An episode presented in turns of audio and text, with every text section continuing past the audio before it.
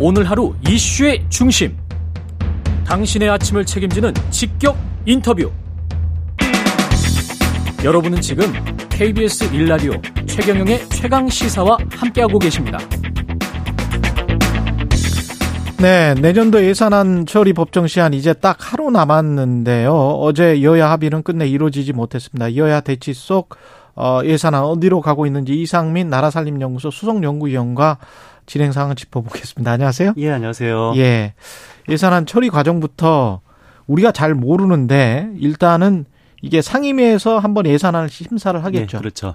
그다음에 이제 우리가 이야기하는 예결위 예산 결산 특별위원회에 종합 심사를 합니까? 예, 맞습니다. 예. 그 그리고 상, 음, 그리고 본회의에서. 이제 땅땅땅 하면 끝나는 건데요. 아, 그 상임위에서 하는 심의를 그냥 예비 심의라고 해요. 예. 그리고 모든 상임위 심의를 마치고 음. 그리고 예결위에서 하는 것을 이제 본심의라고 하는데요. 그러니까 실제는 예결위 본심의가 정말인 거고요. 예. 우리가 여태까지 언론 기사들을 통해서 국회에서 무엇이 깎고 무엇이 뭐 늘었다 뭐 이런 기사들 많이 보셨잖아요. 그렇죠.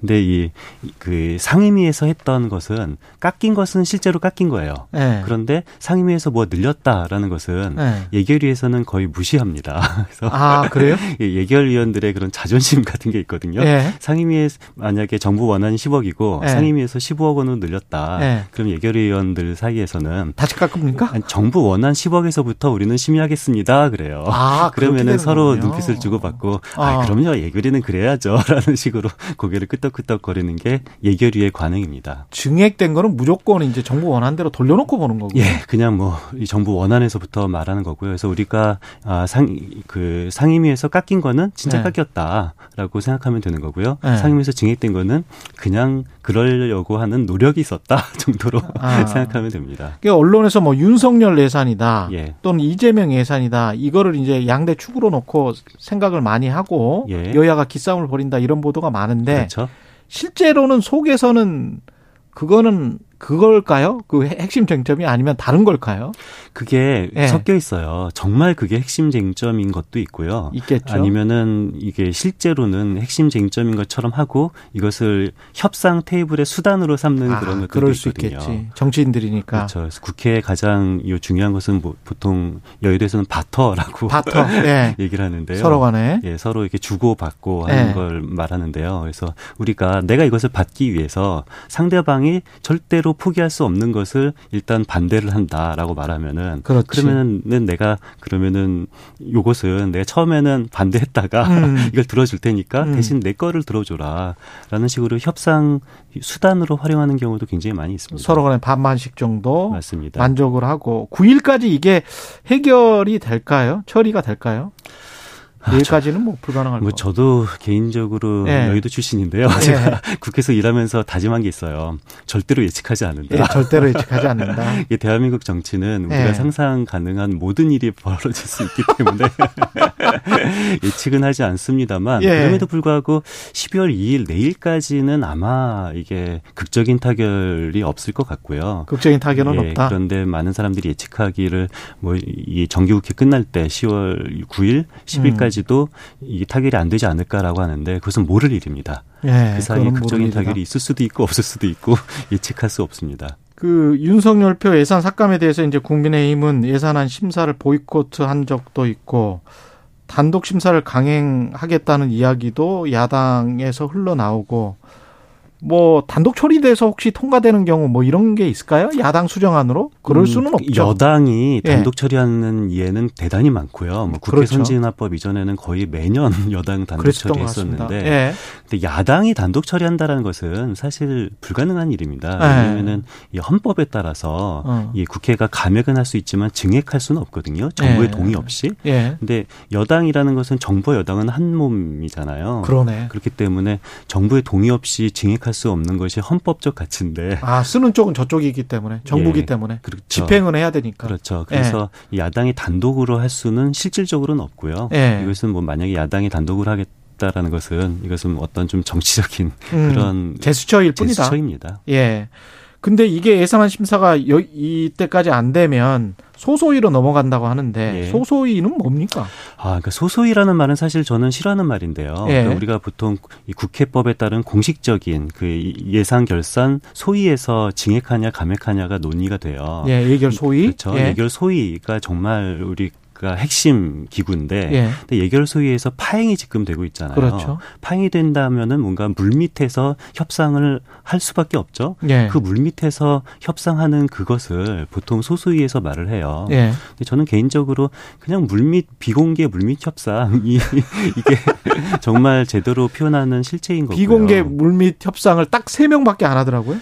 예결위원장, 여야 예, 간사. 그렇죠. 여야 간사 예결위원장 거기에 정부가 들어옵니다. 정부, 아, 정부도 예, 기재부 뭐 차관 또는 요 장관이 거기에 포함되고 있고요. 예. 사안이 굉장히 중요한 사안은 뭐 정책위원장이 올 때도 있고 아니면은 저기 원내 대표가 올 때도 있고 그래요. 아, 그렇군요. 그래서 일단 요 세 명 플러스 정부 거기에 이제 추가 되는 경우도 있고 안 되는 경우도 있는데요. 그래서 저는 소소위라고 말하면 이게 꼭 마치 공식적인 그런 의결기구처럼 느껴져요. 그래서 그냥 비공식 비공개 협상 테이블 에서 지금 물밑 협상이 이루어지 일어나고 있다라고 이해하면 됩니다. 잘못하면 짬짬이가 될 수도 있겠습니다. 잘못하면이 아니라 소소이라는 그 물밑 협상은 항상 짬짬이가 이루어지고 있고요. 예. 실제로 올해 2022년도 예산이 국회에서 이 9조 원이 증액이 됐고요. 그리고 5.2조 원이 감액이 됐어요. 예. 근데 9조 원 증액된 것은 100%이 물밑 협상 테이블에서 일어났고요. 예. 그리고 5.2조 국회 감액 중에서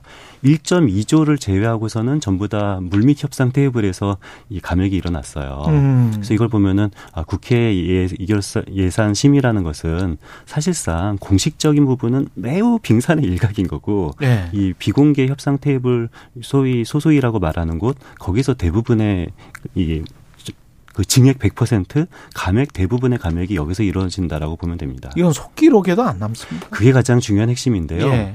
이게 뭐 소소위를 공개해야 된다라는 그런 뭐 시민사회 목소리는 과거부터 있는데요.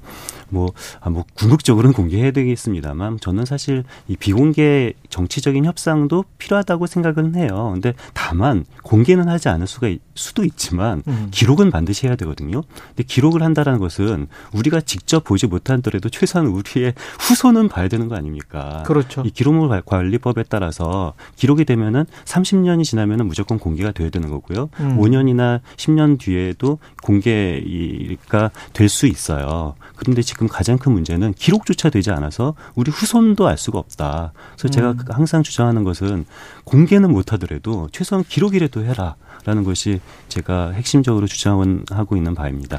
지금 KBS하고 나라살림연구소가 최근 3년치 정부 예산을 전수 분석해서 이제 보도를 했는데 네.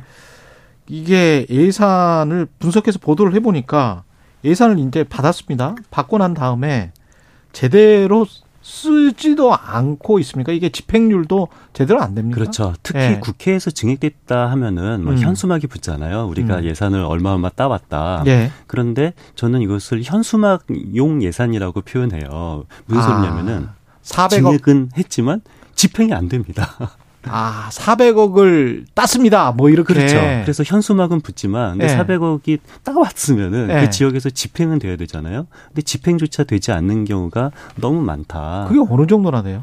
그게 그 일단 국회에서 국회발 증액 예산에 뭐 한 절반 이상은 이게 국회에서 증액된 것들이 제대로 쓰이지 못한다라는 그런 조사 결과가 그러면 욕심쟁이 그 지역구 국회의원님들이 그걸 빼가. 그렇죠. 빼간 다음에 일단 플랜 카드는 크게 걸어. 그렇죠. 그리고 다음 재선이나 삼선을 위해서 그걸 써.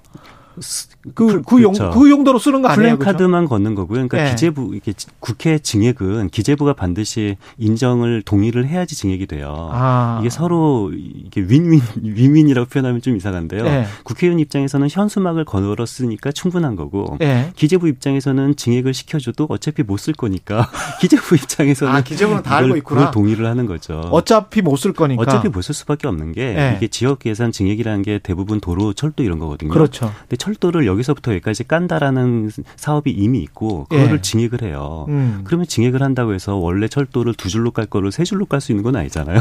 아, 그렇고 도저히 쓸 수가 없는 예산이에요. 정말 눈 가리고 앙하는 그렇죠. 거네. 그래서 제가 뭐 국회발 증액인 예산 사업 담당자들한테 전화를 해서 네. 국회에서 증액되는데 어떤 이점이 생기냐. 음. 아, 굉장히 끙끙 앓더라고요. 아, 대답을 못해서. 예.